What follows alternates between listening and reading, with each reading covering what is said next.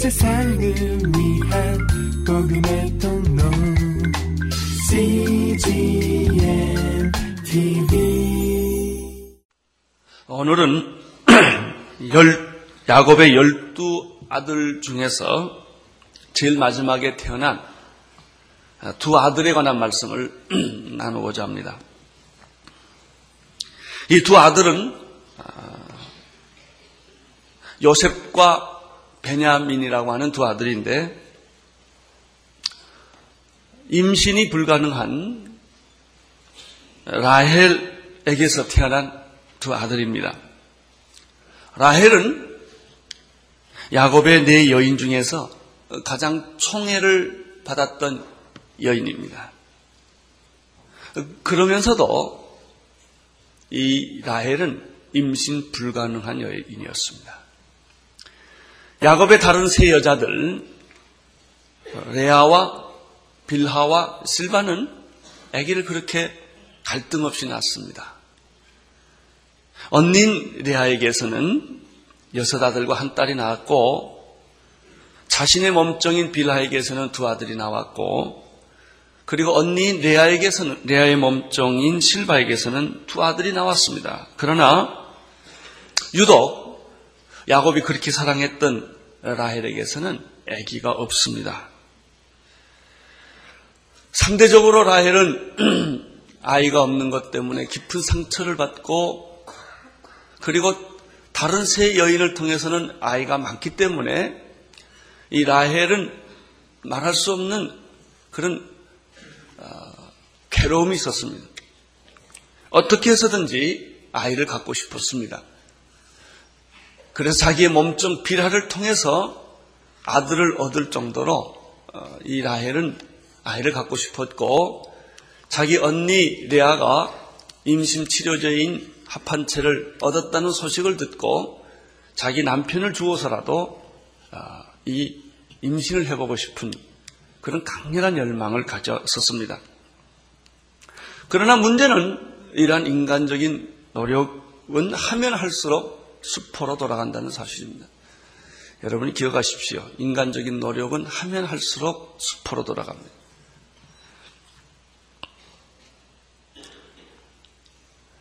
하나님께서 태를 열지 아니하시면 사람이 그 태를 열 수가 없다는 사실을 우리는 라헬을 통해서 배웁니다. 그런데 어느 날 하나님께서 라헬에게 그 간절한 기도를 들으시고 태를 여셨다는 것입니다. 이것이 오늘 이야기입니다. 이 32절을 보십시오. 32절. 시작. 시작. 하나님이 라헬을 생각하신지라.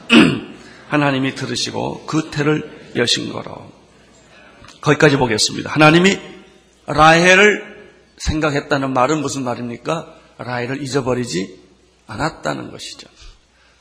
하나님의 기다림을 우리는 하나님의 거절로 해석할 때가 참 많습니다. 하나님이 나를 잊으셨다. 하나님이 나를 버리셨다. 하나님이 나를 포기했다 라고 해석을 합니다. 그렇지 않습니다. 여기 보면 하나님은 라헬을 생각하고 있었다. 라는 뜻은 무엇일까요? 하나님은 계산하고 있었다. 그런 뜻입니다. 하나님은 시간을 기다리고 있었다라고 하는 것입니다.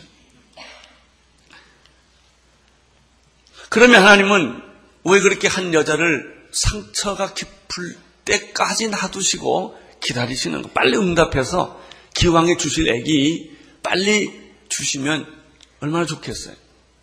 우리는 그런 생각합니다. 하나님 기왕에 주실 축복 좀 빨리 주시면 어, 어떠냐 이런 생각이 있습니다. 그런데 하나님의 의도가 있습니다. 하나님의 생각이 있습니다. 하나님께서 약속하신 아들, 하나님께서 약속하신 축복은 인간의 노력이나 자연 섭리로 이루어지지 않는다는 것을 먼저 보여줘야만 했습니다. 만약에 하나님이 그냥 축복을 주면 우리는 어떻게 생각하냐면 내가 노력해서 얻은 거나 하나님이 주신 거나 별 차이가 없다고 보는 것이죠. 대부분의 많은 사람들은 결혼하면 아기를 낳아요. 예, 그렇게 해서 아기를 낳는 거나 하나님이 주신 거나 별 차이가 없게 됩니다. 그래서 하나님의 어떤 특별한 섭리가 있을 때는 인간이 불가능을 경험하게 합니다. 자, 이제 내가 내 힘으로는 안 되지 않느냐, 이게. 인간의 그 자연적인 육체, 생리적 현상으로는 불가능하지 않느냐를 완전하게 보여주십니다. 그리고 나서 기적을 베풀어 주시거나 아기를 주십니다. 그때 사람들은 뭐라고 말합니까? 이거는 분명하게 누가 주셨다? 하나님이 주셨다라고 하는 고백을 하게 합니다. 인간의 실패 이유가 여기에 있습니다. 아브람과 사라의 경우를 생각해 보십시오. 그들은 하나님을 만나 약속을, 약속을 받은 지 25년의 세월을 기다려야만 했습니다. 줄 것, 줄 것 같으면서 주지 아니하시는 하나님. 그래서 하나님은 아브라함과 사라가 한 인간으로서는 물리적으로 경수가 다 끊어진 해산이 불가능한 나이까지 끌고 가십니다. 그리고 나서 임신을 시킵니다. 그렇게 태어난 아이가 이삭입니다. 자, 그러면 이삭은 어떻습니까? 이삭이 리브가와 결혼했는데요. 이삭이 나이 40세에 결혼합니다. 그리고 아기는 60세에 납니다. 20년을 이삭을 기다리게 합니다. 야곱은 어떻습니까? 야곱은 주변에 많은 여자들이 있어요. 그 여자들을 통해서는 갈등 없이 자연 섭리대로 아기를 낳게 해요. 그러나 약속의 자녀가 자녀인 축복의 자녀가 계승되는 이 라헬의 경우는 하나님이 임신을 안 시킵니다.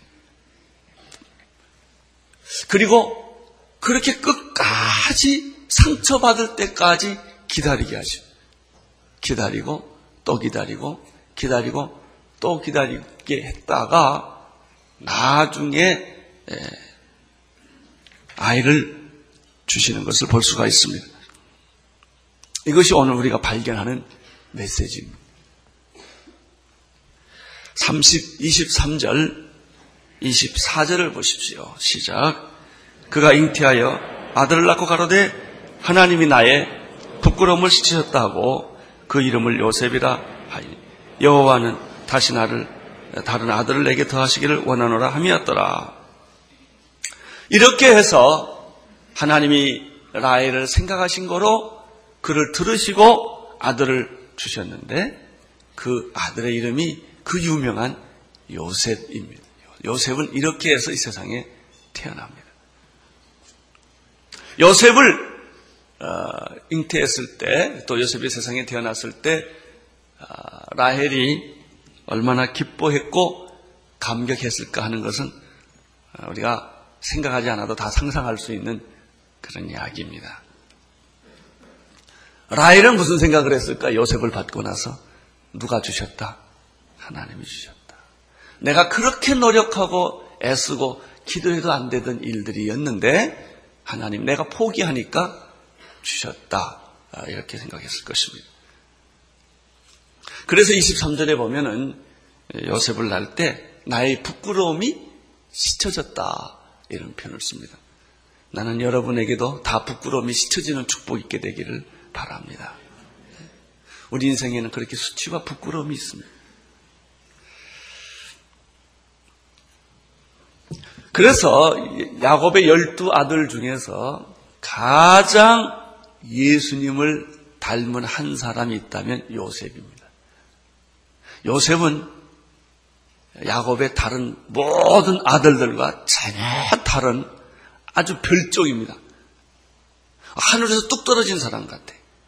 이렇게 특별한, 특이한 생애를 살았던 사람이 요셉인데, 신구약 전부를 다 합해서 나오는 인물 가운데 예수 빼놓고 가장 완벽하고 탁월한 사람은 요셉입니다. 요셉만큼 그렇게 인간적이고 그렇게 믿음이 좋고 그렇게 완벽하고 그 위기와 고난을 겪어낸 그런 인물은 성경에 없습니다. 인물이 바로 이렇게 해서 하나님의 은총으로 태어났다고 하는 사실입니다. 요셉의 생애를 이제 우리가 야곱 끝나면 보게 되는데요. 창세기에서 제일 많은 지면을 활약한 사람이 아브라함도 아니고 이삭도 아니고 야곱도 아니고 요셉입니다. 요셉의 지면 이야기를 제일 많이 했고요. 요셉의 얘기, 스토리를 쭉 들으면 들을수록 충격이 옵니다. 이 사람이 나이 30에 총리 대신이 되거든요. 그가 한참 젊었을 때 성적 유혹을 이기거든요. 참 놀라운 사람입니다. 그리고 그가 수없이 고난을 겪고 억울한 일을 당하고 감옥에 들어가도요, 생리적으로 불평을 안 하는 사람. 어떤 사람은요, 생리적으로 불평하는 사람들이 있어요. 야곱은 어떤 일이 주어져도 억울한 일이 생겨도 그 사람의 몸속에는 불평이란 게 없습니다. 아주 특이한 사람. 그래서 우리가 이 요셉은 좀 깊이 연구해 볼 필요가 있는 그런 사람입니다. 그리고 그는 꿈쟁이입니다. 환상을 가진 사람이고요. 그는 형들을 용서했던 용서의 사람이고요. 유머가 탁월했던 그런 사람입니다. 이 사람이 요셉입니다. 그래서 아주 특이한 사실이 또 하나 오늘 발견되게 되는데 야곱의 열두 아들이 열두 아들이 열두 지파가 되는데 요셉만 지파가 안 됩니다. 요셉 지파라는 게 없습니다. 요셉 대신에 요셉의 두 아들 문하세와 에브라임이 지파로 승격을 합니다. 요셉만. 야곱이 열두 아들을 낳는데 그 중에서 레이 아들이 하나 빠지고 요셉이 몫이 두 몫을 차지하게 되는 축복을 받습니다. 따라서 요셉의 경우는 아버지와 아들이 동격되는 걸 볼 수가 있습니다. 야곱의 아들이 요셉인데 요셉의 아들을 야곱의 아들과 동격으로 지파로 승격되는 것을 볼 수가 있습니다. 이렇게 태어난 지파가 문하세와 에브라임입니다. 그런데 이 문하세와 에브라임이 두 지파가 탄생해야 되는데 이 두 지파 문하세와 에브라임이 축복받는 과정이 또 우리의 상식을 뛰어넘는 우리의 세상적인 질서를 뛰어넘는 그런 일이 벌어진다는 사실을 또 발견하게 됩니다. 여기서 또 한 번 우리는 굉장히 흠칫, 아, 하나님의 방법에는 이런 것들이 있구나. 루벤 같은 아버지 침상을 더럽힌 자식도 있고, 어, 유다와 시므온과 레이와 같은 아, 레이와 유다와 같은 그렇게 살인하는 그런 지파도 있고 다 달라요. 유다처럼 예수님을 낳게 하는 그런 지파도 있고 또 첩에서 난 자식도 있고 그러면서 이게 다 하나님의 나라의 백성을 만든다는 거예요. 그리고 오늘 문하세와 에브라함 지파에서 나타난 축복의 서열이 바뀌는 그런 일도 있다는 사실을 알게 됩니다. 먼저 문하세 지파에 대해서 잠깐 생각을 해보겠습니다. 야곱의 아들 요셉의 아들이 지파가 돼요. 그게 문하세입니다. 41장 창세기 41장 50절 52절에 보면은 이런 특이한 스토리가 우리에게 소개됩니다. 흉년이 들기 전에 같이 읽겠습니다. 시작. 흉년이 들기 전에 요셉에게 두 아들이 곧 제사장 보디베라 딸 아스나시 그에게 낳은지라 요셉이 그 장자 이름을 문하세라 하였으니 나로 나의 모든 고난과 나의 아비의 온 집안일이 잊어버리게 하셨다며 차자의 이름은 에브라임이라 하셨으니 하나님이 나로 나의 수고한 땅에서 창성하게 하셨다 함이었더라. 먼저 이 문하세와 에브라임의 탄생에 관한 이야기입니다. 먼저 문하세가 태어났는데 그 이름이 특이합니다. 그것은 아버지 야곱의 야곱이 지나간 할아버지죠. 그러니까 야곱의 수치스러운 세월의 모든 일들과 야곱 요셉 자신이 요셉 자신이 감옥에 들어가고 오해를 받고 나그네 생활을 하고 버림을 받고 그렇게 천대받았던 시절이 있었어요. 그 요셉이 겪었던 그 많은 수모와 천대와 학대 그리고 자기 아버지 야곱이 수스럽게 살아왔던 내 여인을 통해서 그리고 집에서 쫓겨나고 이렇게 살아왔던 그 모든 과거를 잊기 위하여 그것을 잊었다라는 뜻이 문화세입니다. 그러니까 문화세가 태어남으로 말미암아 과거는 끝난 거예요. 할렐루야. 나는 그런 축복도 여러분 있게 되기를 바랍니다. 우리가 본의 아니게 우리 조상들이 부모님들이 부끄러운 삶을 사는 분도 계시고요.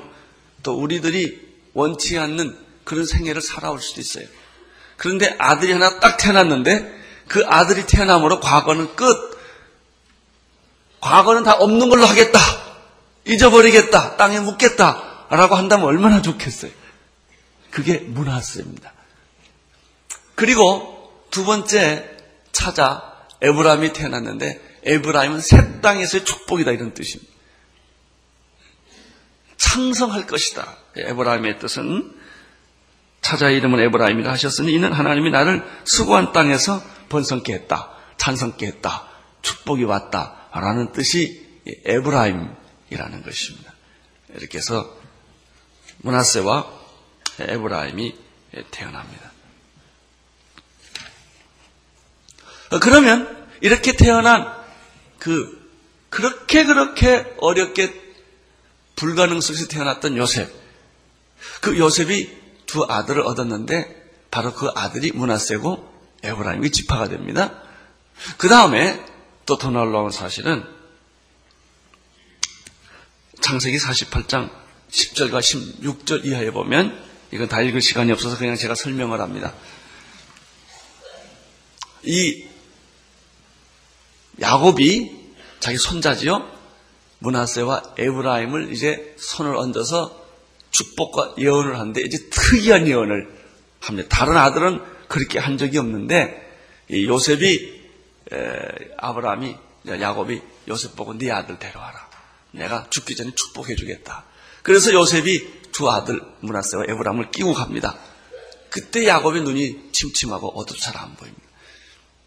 손을 얹고 이제 두 아들을 축복하는데 구약에서는 오른손은 그 큰 아들을 축복하고 왼손은 작은 아들을 축복해서 요셉이 오른손 앞에는 문하세를 갖다 놓고 왼손 옆에는 에브라임을 딱 갖다 놨는데 이상하게 말이죠.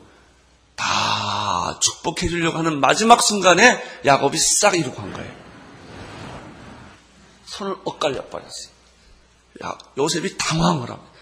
아버지, 아버지, 이 손이 바뀌었습니다. 손이 바뀌었습니다. 이렇게 말할 때, 이 48장 19절을 읽어봐야 돼. 48장 19절에서 야곱이 이렇게 말합니다. 아비가 허락지 아니하여 가로되 나도 안다. 내 아들아 나도 두 번이나 나도 안다. 내가 이거 실수해서 이런 게 손이 갑자기 마비가 와서 꼬여가지고 이렇게 한 게 아니고 나도 이거 다 안다. 나도 안다. 이렇게 말합니다. 내 아들아 나도 안다. 그도 한 족속이 되며 그도 크게 되려니와 이제 문하세한테는 얘기해요. 그 아오가 그보다 큰 자가 되고 그 자손이 여러 민족을 이루리라 하고 그날에 그들에게 축복하여 가로되 이스라엘 족속이 너를 축복하기를 하나님이 너로 에브라임 같고 문하세 같게 하리라 아, 하여 에브라임을 문하세보다 앞세웠더라. 이렇게 되어 있습니다. 당황한 굉장히 예기치 못했던 사건이 벌어지고 만 거예요. 여기서 여러분이 무엇을 깨닫습니까? 하나님은 인간의 방법과 질서와 생각대로 가지 않으신다는 거예요. 어, 우리, 우리, 우리와 하나님 사이의 갈등이 뭐냐면, 하나님도 인간적인 방법, 인간적인 질서, 인간적인 순서에 따르기를 원하는 거예요. 그래서 그것이 안 따라지면 우리는 하나님에서 갈등을 느끼기 시작하는. 왜 하나님이 이러시지? 이렇게 갈등을 느끼는 것이죠. 사실 근본적인 실수는 뭐냐면 우리의 잘못된 생각이 있습니다. 하나님이 날 따라오라 이런 거예요. 하나님이 내가 원하는 기도의 방법대로 내가 원하는 시간대로 내가 원하는 축복대로 하나님이 축복해 주시기를 원하는 생각이 너무나 강렬하게 많기 때문에 그 틀을 벗어나지 못하기 때문에 하나님의 방법, 하나님의 질서를 주면 우리는 세상적인 방법으로 너무 오래 살아왔다가 이게 흔들리고 갈등하고 괴로워하는 것이죠. 그런 일들이 요셉에게도 지금 일어났던 것입니다. 여기 메시지는 뭐냐면 내가 문하세를 축복해 준다 이거예요. 에브라임도 축복해 준다는 것이죠. 그런데 큰 자가 작은 자를 섬기리라. 이건 누구 얘기냐면 자기 얘기예요. 사실 자기는 형 에서의 장적권과 축복권을 다 뺏어가지고 도망 나온 입장이에요. 야곱은. 그 아, 저기 야곱의 얘기예요. 근데 그 얘기가 지금 여기에 지금 또 똑같이 일어나고 있습니다. 문하세도 하나님이 축복해 주시고 에브라임도 축복을 해 주시지만은 그러나 축복의 서열이 지금 이 순간에 바뀐 것이죠. 왜 바뀌었을까요? 문하세가 잘못했을까요? 에브라임이 잘했을까요? 아니에요. 그런 얘기 없어요. 근데 바뀌었어요. 왜 바뀌었냐고요? 하나님 마음이에요. 해답이 그밖에 없어요. 하나님 마음에 그럼 우리가 갈등해요. 여러분 이게 섭리예요. 이게 은총이에요. 여러분을 구원해 준 건 하나님 마음이에요.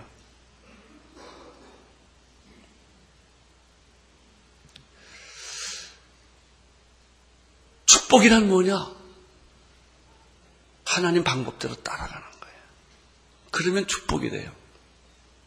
여기서 문하세가 받은 축복이 뭔지 아세요? 문하세는 형인데도 동생을 섬기는 자가 됐는데 이 본문을 쭉 보면요. 문하세가 불평을 안 합니다. 많이 가진 게 축복이 아니고요. 많이 누린 게 축복이 아닙니다.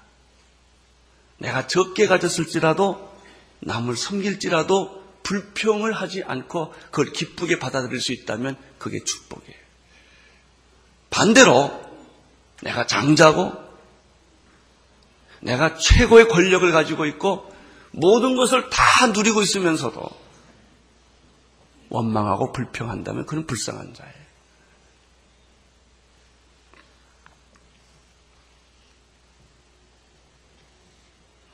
문화세계에서 발견하는 것은 무엇입니까? 이 사람이 장자며 법적으로 축복을 받게 다 되어 있음에도 불구하고 아버지 손이 엇갈리는 바람에 작은 자가 큰 자를 섬기게 되는 아니 큰 자가 작은 자를 섬기게 되는 이 질서의 파괴 이런 자존심의 상처 소유의 상처 이거 다 받아요. 나중에 보면요 에브라임 동생은 만만이고 문하세는 천천히 쉽게 말하면 에브라임이 가진 것은 만 개라고 그러면 문하세 가진 것은 천 개예요. 그리고 문하세는 또 형을 섬기, 동생을 섬겨야 돼요. 자, 그런 위치로 지금 운명이랄까요? 이게 정해졌어요. 그런데 문하세가 그걸 받아들였다는 것입니다. 그것을 한가하지 않았다는 거예요. 대부분의 사람들은 이걸 못해요. 평생 이를 갈고 칼을 갈고 예, 분노 속에 세월을 보내요. 그걸 소화를 못해서. 이것이 가정 문제도 아니고 직장에서 그럴 수 있고 나보다 더 늦게 들어온 사람 출세를 빨리 해요. 그 사람이 사장이 돼요. 그 사람 밑에 섬겨야 돼요. 그래서 술을 퍼먹는 거예요. 이 감당을 못해서. 그리고 그 분노를 쏟아내는 거예요. 그런 사람 우리 주변에 참 많아요. 그러나 그런 일이 생겼을 때 현실을 이해하고 자기보다 늦게 온 사람이고 어린 사람이지만 자기 윗사람이 됐을 때 그 사람을 섬기고 그러, 그러면서도 자유할 수 있는 사람. 이게 진짜예요. 대부분의 사람들은 그렇게 하지 못해요. 자, 놀라운 사실은 야곱의 열두 지파 안에도 이런 일이 있었다는 거예요. 이런 일들은 야곱의 열두 지판에도 여자가 넷이 있었고요. 배다른 형제가 있었고요. 계열이 안 맞았고요. 서열이 안 맞았고요. 우리를 혼동케 하는 일들이 막 벌어졌는데 그들을 하나님이 열두 지파로 삼았고 대제사장의 가까스에 보석으로 붙이고 다녔다는 것이죠. 이게 천국입니다. 하나님 우리들에게 한 달란트도 줬고 두 달란트도 줬고 네 달란트, 다섯 달란트도 줘요. 어떤 사람은 아침 9시 와서 일하는 사람이 있고요. 12시 와서 일하는 사람이 있고요. 3시에 와서 일하는 사람이 있고요. 5시 와서 일하는 사람이 있어요. 5, 5시에 와서 일하는 사람이나 저녁에 1시간 일하는 사람이나 아침 9시부터 일하는 사람이나 주인이 싹을 똑같이 줘요. 그러니까 9시 온 사람이 화가 난 거예요. 아, 이럴 수가 있냐? 이렇게 불공평할 수가 있느냐? 그러니까 주인이 뭐라고 그러는지? 내 마음이야. 내가 너하고 약속한 것은 아침 9시부터 오면 내가 이만큼 주겠다고 하지 않았냐, 이게. 내가 5시 온 사람도 그렇게 준 것은 주인의 뜻이다. 이렇게 말을 합니다. 우리는 신앙생활 할때 이 문제 때문에, 이 논리 때문에 늘 자기를 괴롭히고 하나님을 가까이 믿다가도 뒤로 돌아서 갈 때가 많아요. 내가 이 교회 처음 왔는데, 내가 제일 먼저 왔는데, 이 생각을 하면 시험 들기 시작합니다. 마찬가지예요. 다 이런 일들이 이 세상에는 많이 있는데 놀랍게도 야곱의 가족에도 이런 문제가 있었다는 거예요. 특별히 야곱이 그렇게 사랑했던 라헬에게서 난 요셉의 두 아들을 가리켜 야곱이 이렇게 축복을 해버리는 거예요.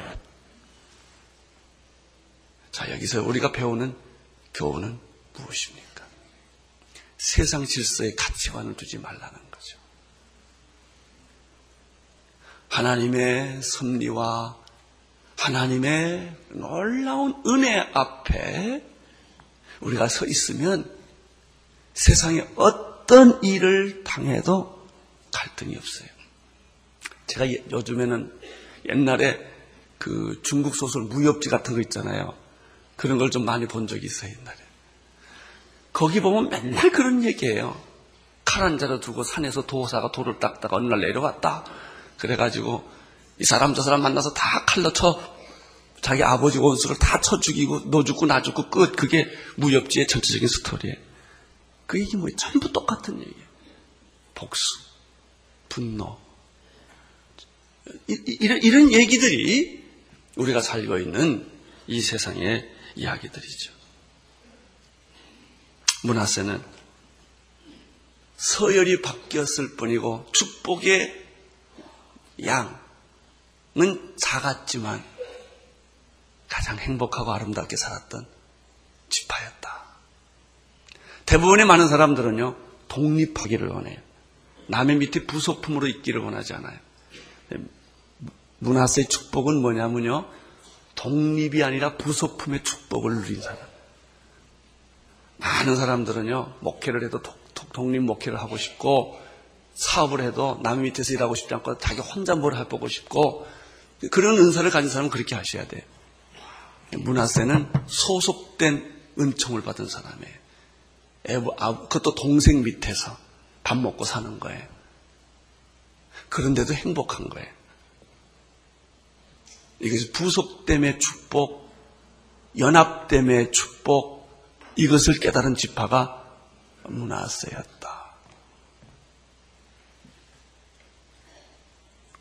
그래서 문하세 지파의 보석을 백만호라고 부릅니다. 반대로 에브라임은 어떻습니까? 물론 에브라임은 만만해 축복 많이 받았어요. 에브라임은 왜 축복을 받았을까요? 오늘 성경에 보면 잘나서 받은 게 아니고 그냥 받았어요. 그래서 에브라임은 할 말이 없어요. 겸손해야 돼요. 사랑하는 형제자매 축복 많이 받은 사람 겸손하셔야 합니다. 겸허해야 합니다. 당신이 그렇게 축복받은 건 당신 잘나서 그런 것이 아니에요. 또 남의 밑에 가서 일하는 사람 못나서 그런 거 아니에요. 이것이 바로 오늘 문하세와 에브라임 지파를 통하여 하나님이 우리에게 가르쳐 주시는 놀라운 교훈입니다.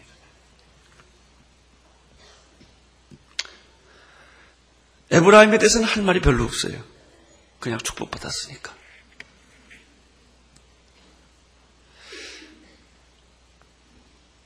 에브라임은 호박이라고 하는 그런 보석의 축복을 받습니다. 이제 한, 한 지파가 또 있어요. 마지막으로. 그 지파가 베냐민 지파입니다. 창세기 30장 24절에 보면 그 이름을 요셉이라 하니 여호와는 다시 다른 아들을 내게 더하시기를 원하노라. 하나 아들을 또 주십니다. 그런데 이 아들은 참 슬픈 이야기가 있습니다. 창세기 35장에 보면은 이 아들에 관한 얘기가 16절, 17절, 18절에 나오는데 이렇게 기록되어 있습니다. 그들이 베델에서 발행하여 에브라데 이르기까지 얼마 길을 격한 곳에서 라헬이 임산하여 심히 신고하더니 그가 난산할 즈음에 산파가 그에게 이르되 두려워 말라. 지금 그대가 또 등남하느니라. 하매 그가 죽기에 임하여 그 혼이 떠나려 할 때에 아들의 이름을 베논이라 불렀으나 그 아비가 그를 베냐미나 불렀다. 이렇게 되어 있습니다. 두 번째 아이가 아, 요셉의 동생이 태어났는데 여행 도중에 태어났는데요 난산이 됩니다. 그래서 이 아이가 태어나다가 어, 어머니 라헬이 죽습니다. 그러니까 애 낳고 그냥 죽습니다. 아, 어머니 죽음과 바꾼 아들입니다. 이렇게 태어난 아들이 슬픔의 아들 베논이라는 이름을 줬는데 아버지가 그 이름을 바꿨어요. 베냐민이라고 어, 오른손의 아들이라는 말로 바꿨습니다. 이제 넌 더 이상 슬픔의 아들이 아니라 오른손과 같이 씩씩하고 용맹스러운 아들이다. 그 베냐민이 태어난 데가 바로 다윗이 태어났고 예수님이 태어났던 베들레헴입니다. 그래서 베들레헴을 다윗의 성이라고 말하는 까닭이 거기 있습니다. 이 베냐민 지파가 모세는 신명기 33장 12절에서 이렇게 말합니다. 베냐민에 대하여 일렀을 때 여호와의 사랑을 입은 자는 그 곁에 안전히 거하리로다. 여호와께서 그를 날이 맞도록 보호하시고 그를 자기 어깨 사이에 처하게 하시리라. 아주 눈동자같이 지켜주는 그런 지파인 것을 알 수가 있습니다. 또 야곱은 어, 이 베냐민 지파에 대해서 이렇게 말합니다. 베냐민은 물어뜯는 일이라 아침에 빼앗은 것을 먹고 저녁에는 어, 움킨 것을 나누리로다. 아주 용맹스러운 이리와 같은 지파로 설명을 합니다. 이 베냐민 지파에서 나온 사람이 구약의 사울 왕, 아, 그 다음에 에스더에 나오는 모르드게가 베냐민 지파고요. 사도 바울이 베냐민 지파입니다. 이렇게 해서 베냐민 지파가 이 세상에 태어납니다. 여러분, 이것이 야곱의 열두 아들, 열두 지파의 얘기의 전부입니다. 어떻습니까? 바로 이렇게 형성해서 모여진 사람들이 예수님의 열두 제자입니다. 베드로 같은 사람도 있고 가론 유다 같은 사람도 있고 그리고 요한 같은 사람도 있고 이렇게 모여진 사람들을 통해서 예수님은 어떻게 하신 줄 아십니까? 그러므로 너희는 가서 모든 족속으로 제자를 삼아 아버지와 아들과 성령의 이름으로 세례를 주고 내가 내게 분부한 모든 것을 가르쳐 지키게 하라. 사랑하는 형제 자매 여러분, 여러분의 출생을 따지지 마십시오. 여러분의 과거를 따지지 마십시오. 여러분의 서열, 높고 낮음을 따지지 마십시오. 그런 것은 다 중요한 것이 아니라는 것입니다. 여러분에게 가장 중요한 것은 여러분은 예수님의 가슴에 빛나는 보석으로 존재한다는 것이요. 대제사장인 두 어깨 위에 기록된 이름으로 여러분이 기록되었다고 하는 놀라운 점입니다. 그리고 하나님은 나의 과거와 출생과 나의 서열과 상관없이 나를 가장 아름답고 영광스러운 존재로 삼아주시고 그리고 불러주시고 그리고 하나님의 일을 하게 하는 역사를 베풀어 주셨다고 하는 것이 바로 열두 지파의 이야기입니다. 기도하겠습니다. 하나님 아버지, 주님께서 우리들을 불러주신 것을 찬양합니다.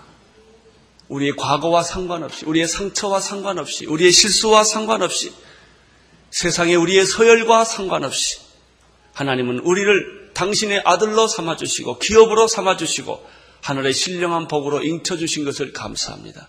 주님, 밝고 건강하고 씩씩하고 능력 있게 주님의 일을 행하는 우리 모두가 되게 하여 주옵소서. 예수님 이름으로 기도드립니다. 아멘. 온 세상을 위한 복음의 통로 CGM TV